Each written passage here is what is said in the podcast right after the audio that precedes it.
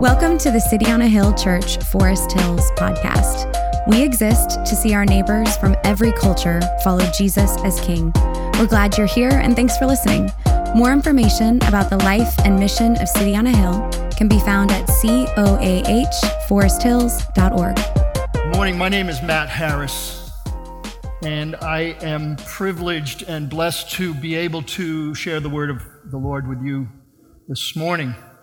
Um, but who is Matt Harris? Who am I? Some of you know me, some of you don't.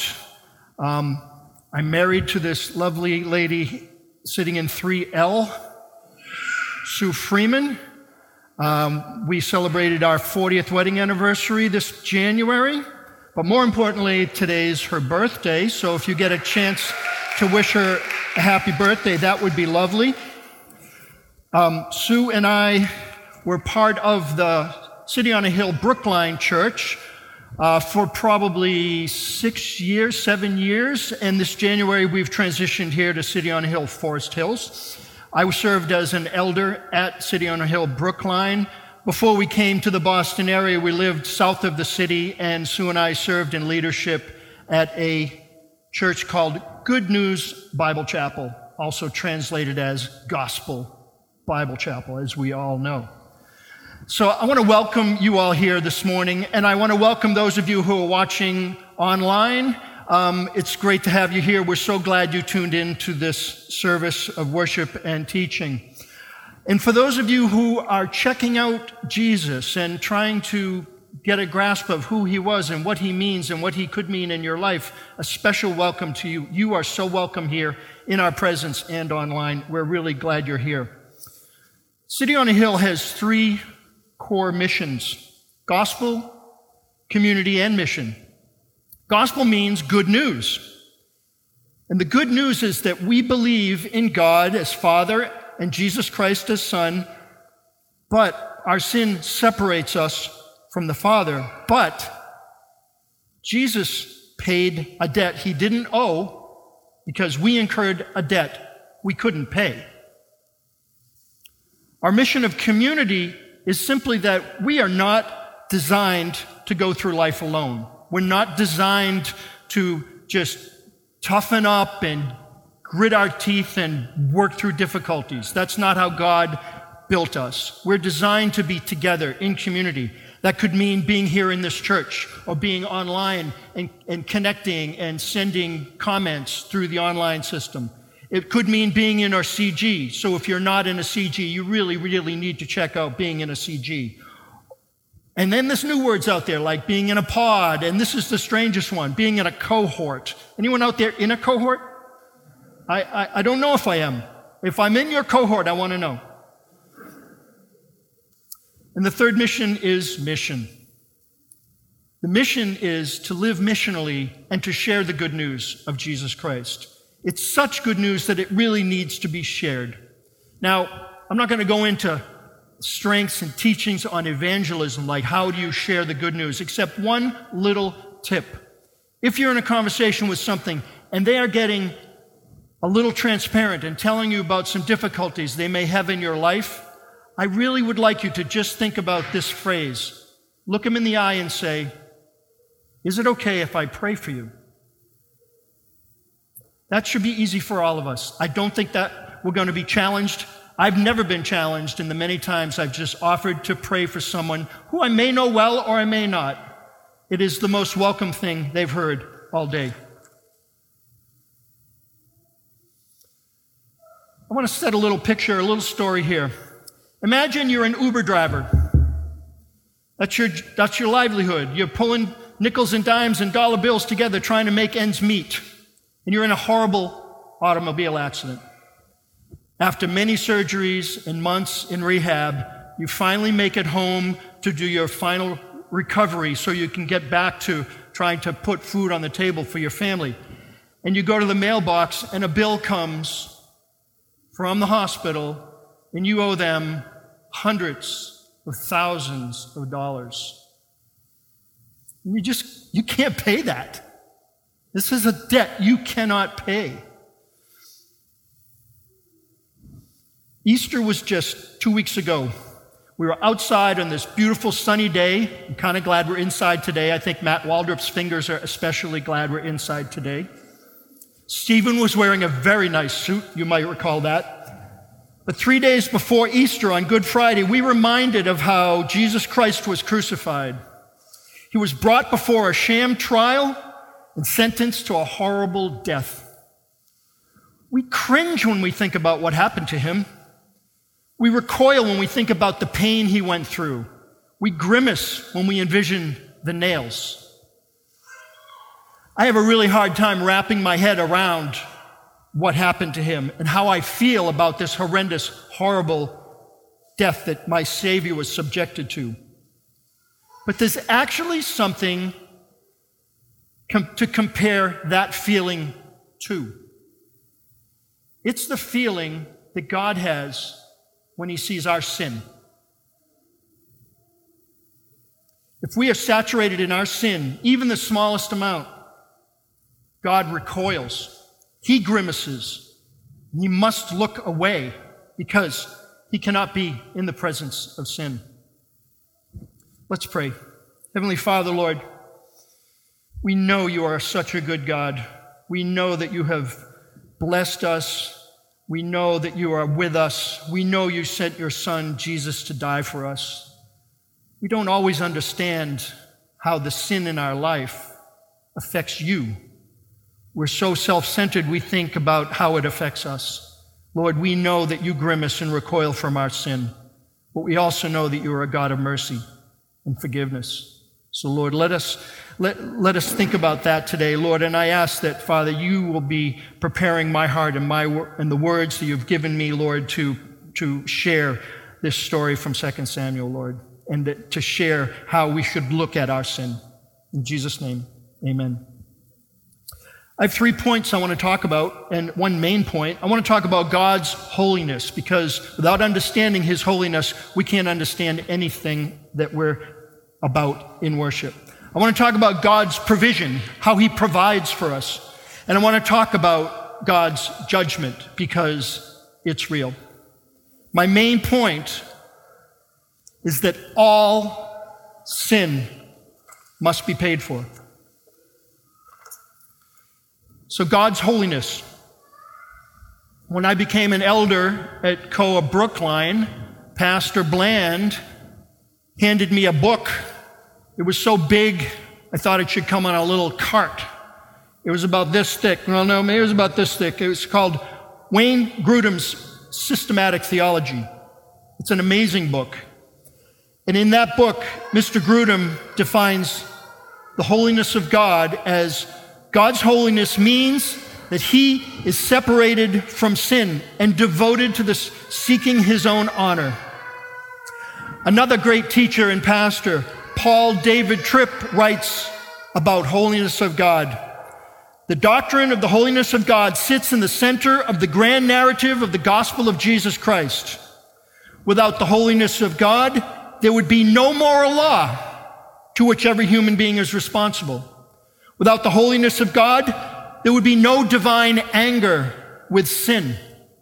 Without the holiness of God, there would be no perfect Son as an acceptable sacrifice for sin. Without the holiness of God, there would be no vindication of the resurrection. Without the holiness of God, there would be no final defeat of Satan. Without the holiness of God, there would be no hope for a new heaven and a new earth where holiness will reign over us forever. I really want that. I want the final defeat of Satan. Don't you? I want the new heaven and the new earth to come down and to reign over us in holiness. Don't you? Revelation 21 says, He will wipe away every tear from their eyes, and death shall be no more.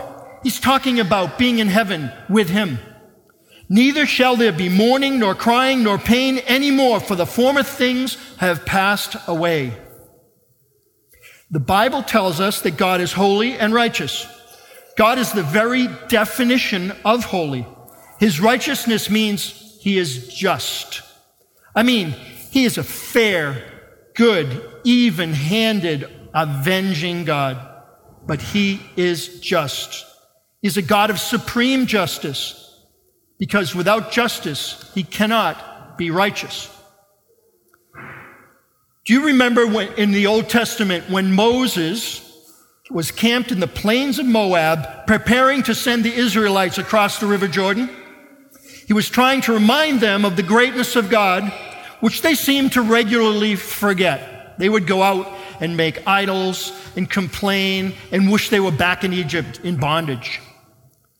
In Deuteronomy 32, he wrote what is now called the Song of Moses, and he writes, For I will proclaim the name of the Lord, ascribe greatness to our God, the rock, his work is perfect, for all his ways are justice, a God of faithfulness and without iniquity, which means wickedness or immorality. He's a God without wickedness or immorality, and he is just and upright is he.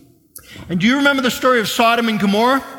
Abraham was interceding for the people in that, those cities because God was going to wipe out the city and everyone in it.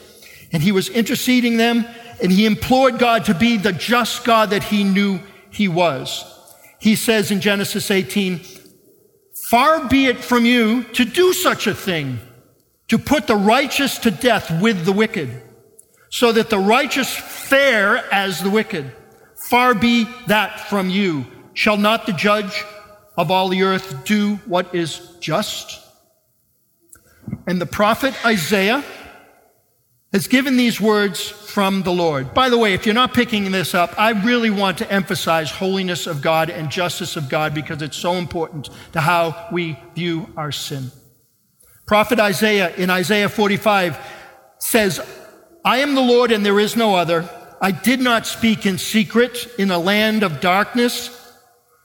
He was referring to the pagan oracles who were practicing their, their prophecies in secret, dark caves. I did not say to the offspring of Jacob, Seek me in vain. I, the Lord, speak the truth. I declare what is right.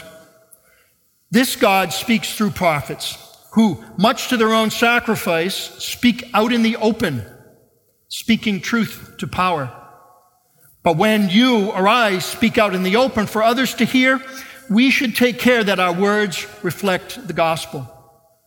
We should be attentive that our words recall that we cannot save ourselves, but that our salvation comes by faith, not by works. So we're in a series about the King David. Now, David was many things. He was a shepherd. He was a slayer of giants. He was a king. He was a man after God's own heart. He was a musician, a poet, an author, David wrote many of the Psalms in the book of Psalms. And King David was the very protagonist and antagonist about our scripture that was read by Victor this morning. And he even wrote the very words in Psalm 19 that would later come back and point out his own hypocrisy. David wrote in Psalm 19, The law of the Lord is perfect, reviving my soul. The testimony of the Lord is sure, making wise the simple. The precepts of the Lord are right, rejoicing the heart. I mean, David gets it. He knows that God is just and holy and merciful. Yet, as we know from the story that, that Pastor Stephen presented about David and Bathsheba, he didn't always remember this. Even King David knew that God was holy, just, and righteous. So my main point is here God is holy, righteous, merciful, just, and the God is separated from sin. Sometimes it seems that mercy and justice are at odds with each other, doesn't it? I mean, if I'm going to receive mercy, then can't I just forget about my sin? Like I've been forgiven almost to the point where I can say, because I trust in God and He is merciful to me, then I can go on sinning? because he will wipe it away. It's not really how it works.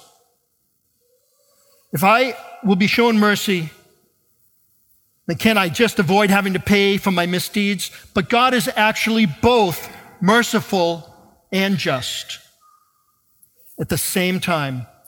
Yes, God grants mercy to us by forgiving us of our sins, but because he is a just God and a holy God, he must judge sin. He cannot let it go unaccounted for.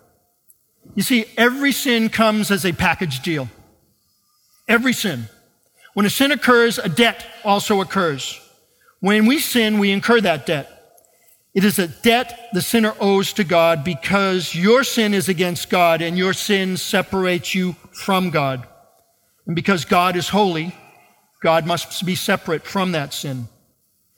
And because He's a God of justice, there needs to be accountability for sin. It would be inexcusable for a judge to ignore a crime. We insist that our judges hold responsible parties accountable. If a defendant in a trial were convicted of murder and the judge decides to simply set them free, sweep it under the rug, how would we feel about that? We couldn't tolerate it. So not only is God holy, but he provides so much, everything that we need. Let's recap what Stephen left us a few weeks ago before Easter when he taught on David and Bathsheba. Bathsheba was a very beautiful woman who David took notice of. He asked his advisor, Who is she? And he was told that she was the wife of Uriah the Hittite. She was the wife, wife, wife of another man. And who was Uriah? Well, he was an elite soldier in David's army. He was one of the small SEAL Team 6 commandos that protected David in the wilderness while Saul was pursuing him. David and Uriah had trained together, fought together, they had each other's back. They had been through thick and thin. This man was totally dedicated to King David. Many people would say they were blood brothers, and possibly best friends. But then there was Uriah's beautiful wife, Bathsheba. There she was on her rooftop, naked, bathing. David was on his rooftop also. And he had a great view of Jerusalem and probably an even better view of Bathsheba. He couldn't take his eyes off of her. As a matter of fact, we wonder if he even tried. Here's a shocker. Once his libido kicked in, he was not thinking clearly. He probably didn't think things out too fully. My goodness. How do, how do men put themselves into this situation? He maybe used this as an excuse for what is inexcusable. He forgot that women are created in God's image and worthy of honor.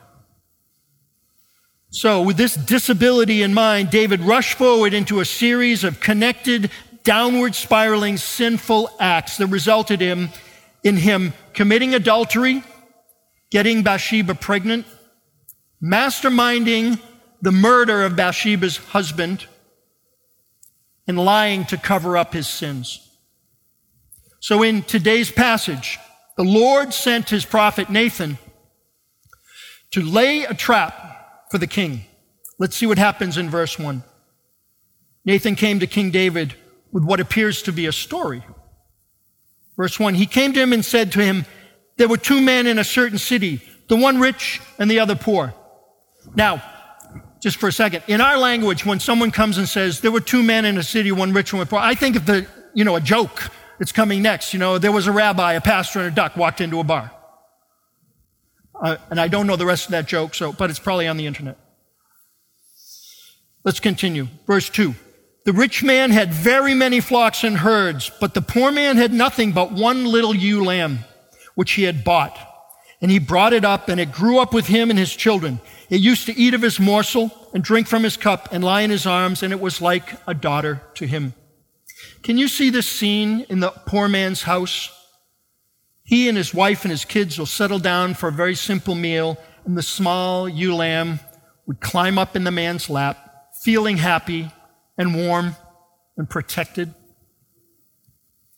Now, David had great respect for Nathan.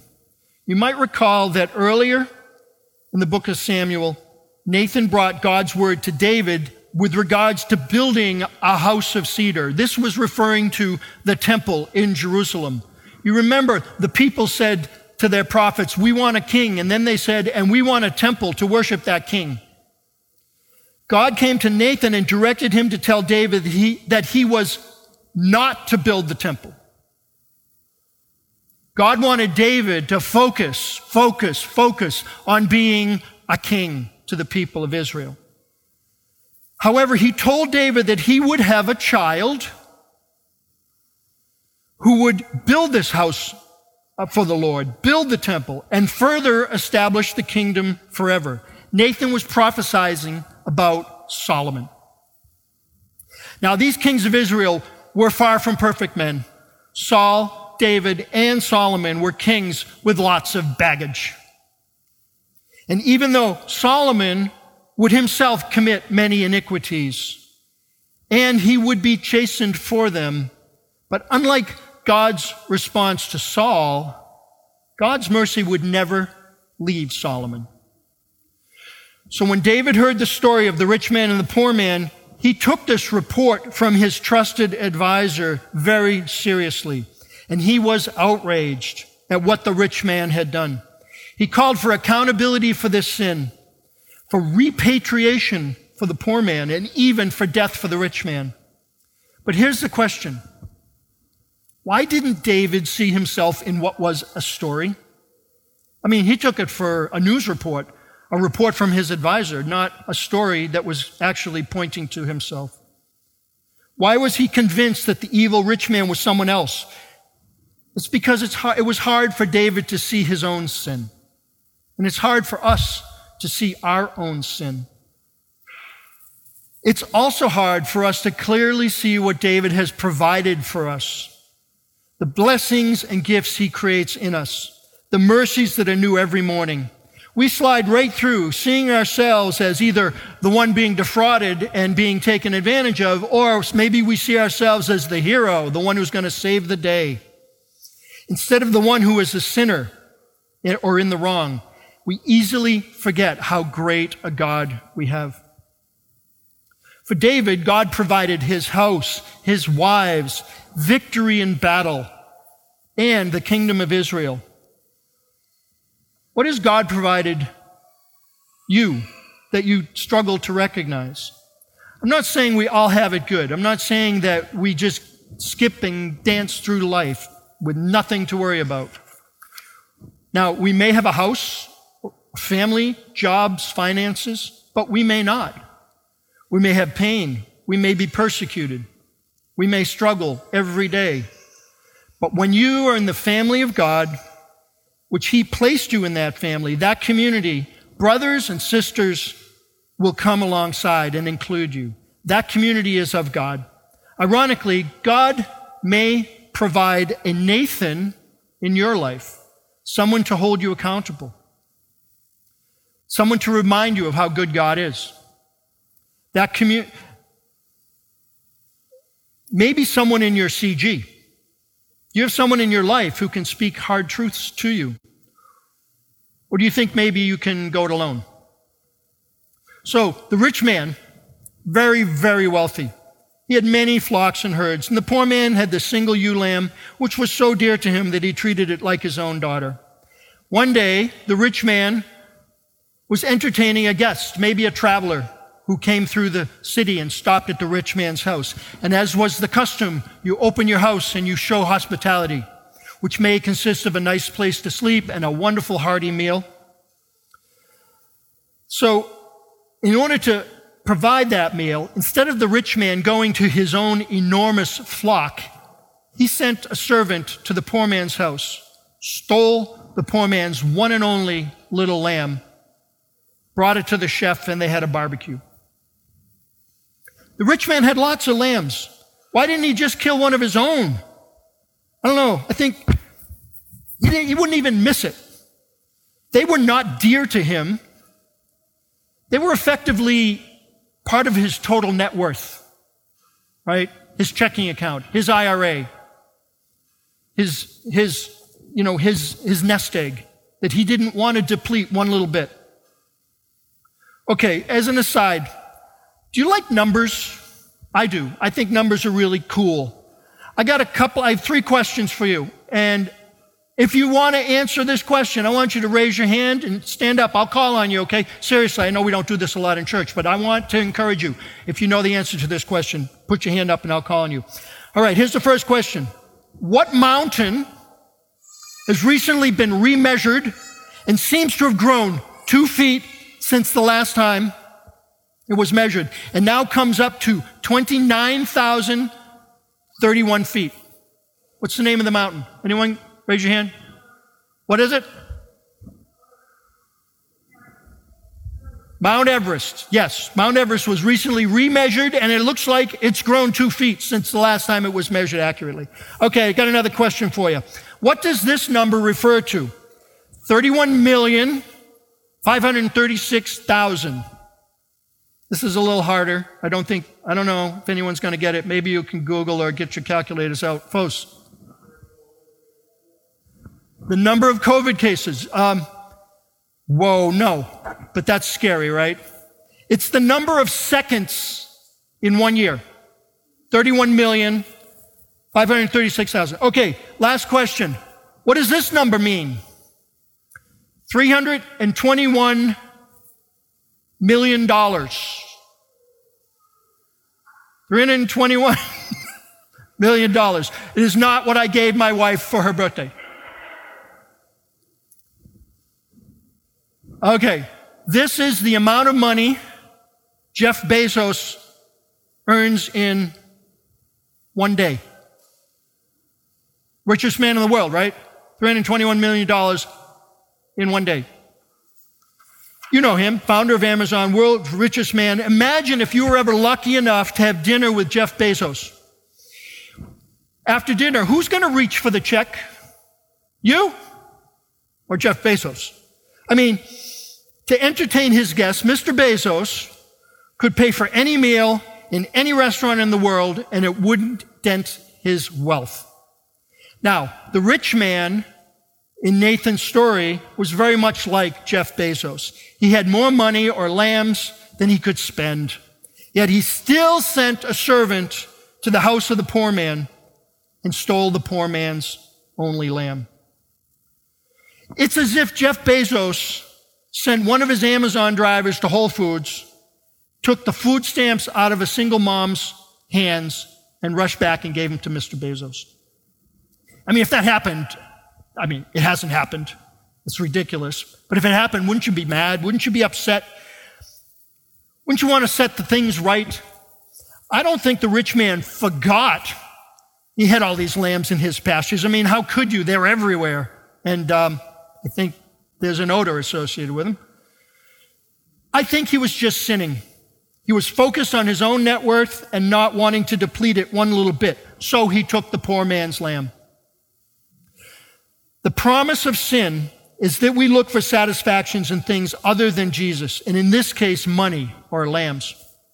But the promise of the gospel is that we will be satisfied in him.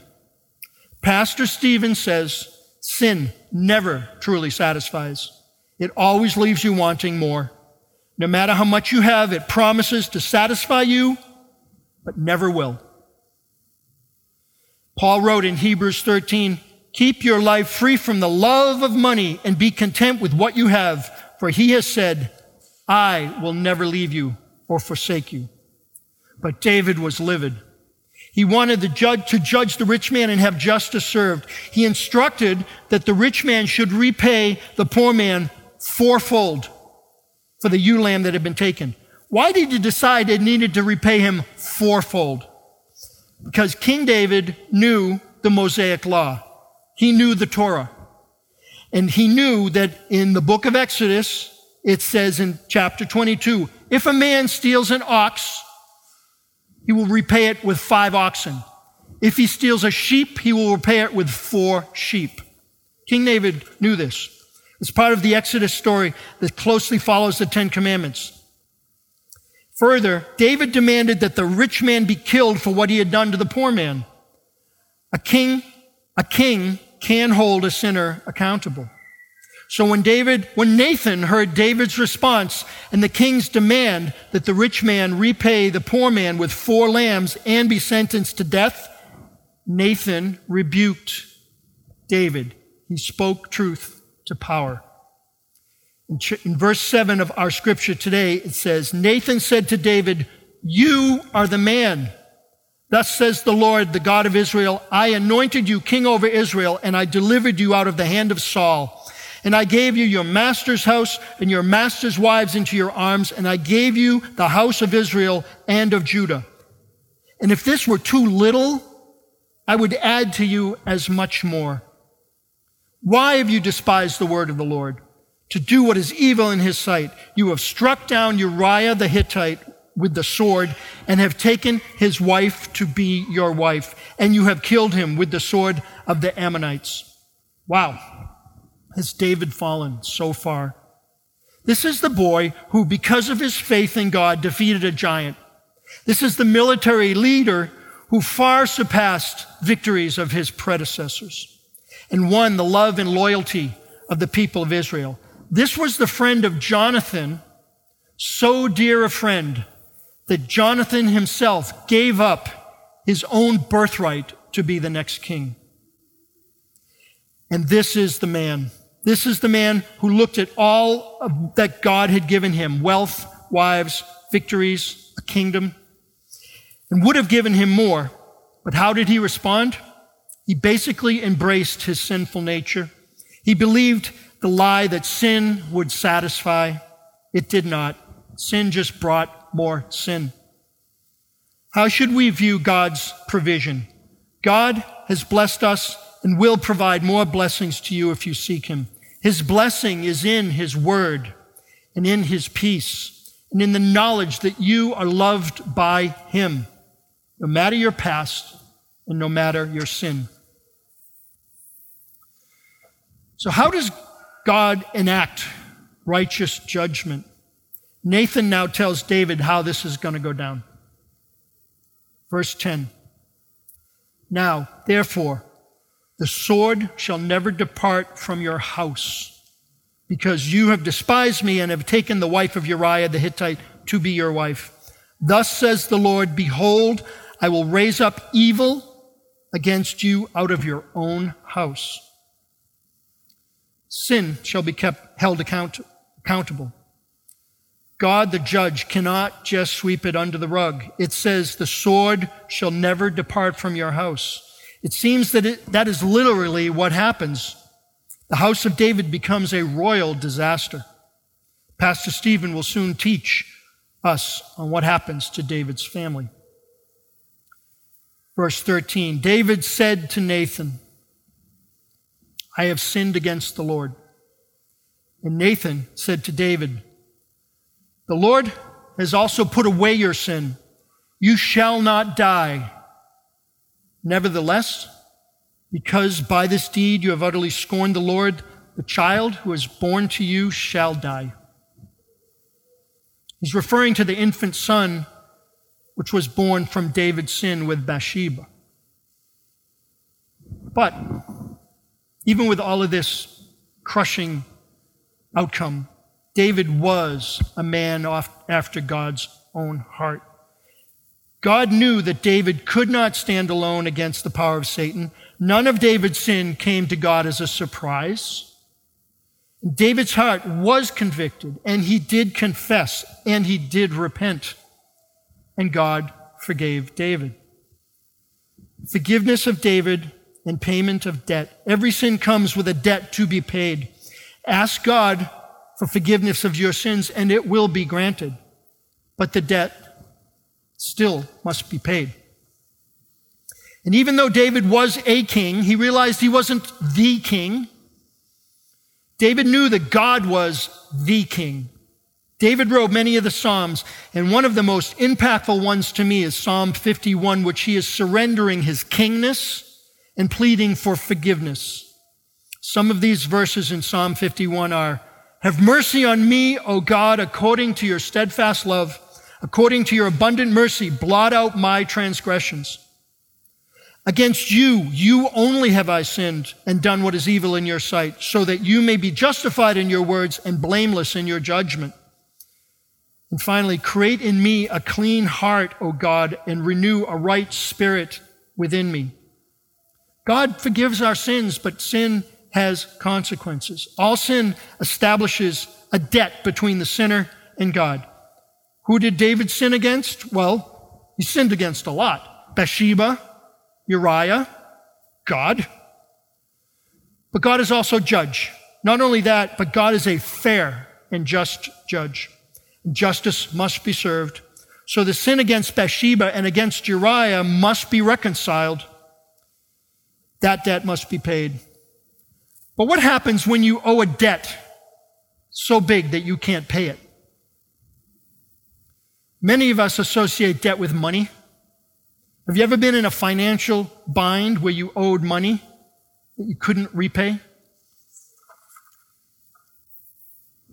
Jesus on the cross paid a debt that A, he didn't owe, and B, you couldn't pay. You couldn't pay the debt that your sin created.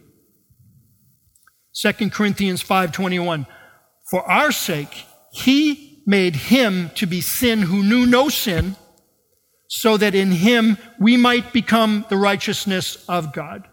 God placed our sin on Jesus, who had no sin. John 3:36 Whoever believes in the Son has eternal life. Whoever does not obey the Son shall not see life, but the wrath of God remains on him. All sin deserves penalty. It can only be paid in one of two ways. The penalty is paid by Jesus on the cross for those in Christ, or in hell for those not in Christ. Two weeks ago, we celebrated Easter Sunday, also known as Resurrection Sunday. That's because after suffering and dying on the cross, he was buried in the tomb of Joseph of Arimathea. A large stone was rolled across the entrance blocking any way in or out of this tomb, which was carved out of solid rock. When the tomb was sealed, and I'm not sure what the seal was, it says the tomb was sealed. I'm thinking like when you seal an envelope and you drip wax on it and you put a stamp on it, that kind of seal. Like maybe it was done on the wall of the stone or on the, where the stone met the tomb or something. But, it, but the seal was a sign of authentication that the tomb was occupied and that the tomb was under the power and authority of the Roman government. It, the Romans, Rome stood behind the seal. If anyone was found breaking the seal, they would face an unpleasant death. And if that wasn't secure enough, the Romans posted guards at the tomb. Let me tell you about the guards. Roman guards were part of a 16 man unit. And when a guard was on duty, he couldn't sit down, he couldn't lean against anything. He just had to stand there and be, be a guard. And he could not fall asleep. If he fell asleep, he would be executed, along with the other 15 guards in his unit. You think these guys took their jobs seriously? I do. Yet, with all this security, on the third day after his death, Jesus rose up, fully alive, and left the tomb empty. The seal was broken, the stone was rolled away, and he presented himself to his disciples and to well over 500 witnesses who saw him, touched him, ate with him for 40 days. After which, he ascended into heaven until he returns someday to judge mankind. Jesus died a death of atonement, a death of reparation. He died the debt. He paid the debt. His death stamps the marks and marks the sin of all believers as paid in full. So now what? As I wrap this up, I want to ask you two questions. Now what? And who's your Nathan? So if you're here checking out Christianity, if you're online thinking about, I want to know about this Jesus character, first of all, you are so welcome. We are so glad you joined us. I want to remind you though that in John 3:16 he says, "For God so loved you that he gave his only son, and if you believe in him, you will not perish, but live an eternal life in heaven." If you want to know how this happens, if you want to know how your debt can be both forgiven and paid by Jesus, speak with someone who brought you here, speak with someone who shared the link, speak with someone that you know is part of Forest Hills or part of City on a Hill. They would love to explain that to you further. Christ followers, who's your Nathan? Our Nathans may be in our, they may, may be sitting next to you right now. They may be in your community group. Also, our Nathan is the Holy Spirit, the third part of the Trinity, who convicts us of sin and reminds us that we're created to, to worship God who loves us. To everyone, how is your debt going to be paid? Is it going to be paid, or has it been paid for by Jesus on the cross? By his atonement and his sacrifice? Or are you going to pay it? Let's pray.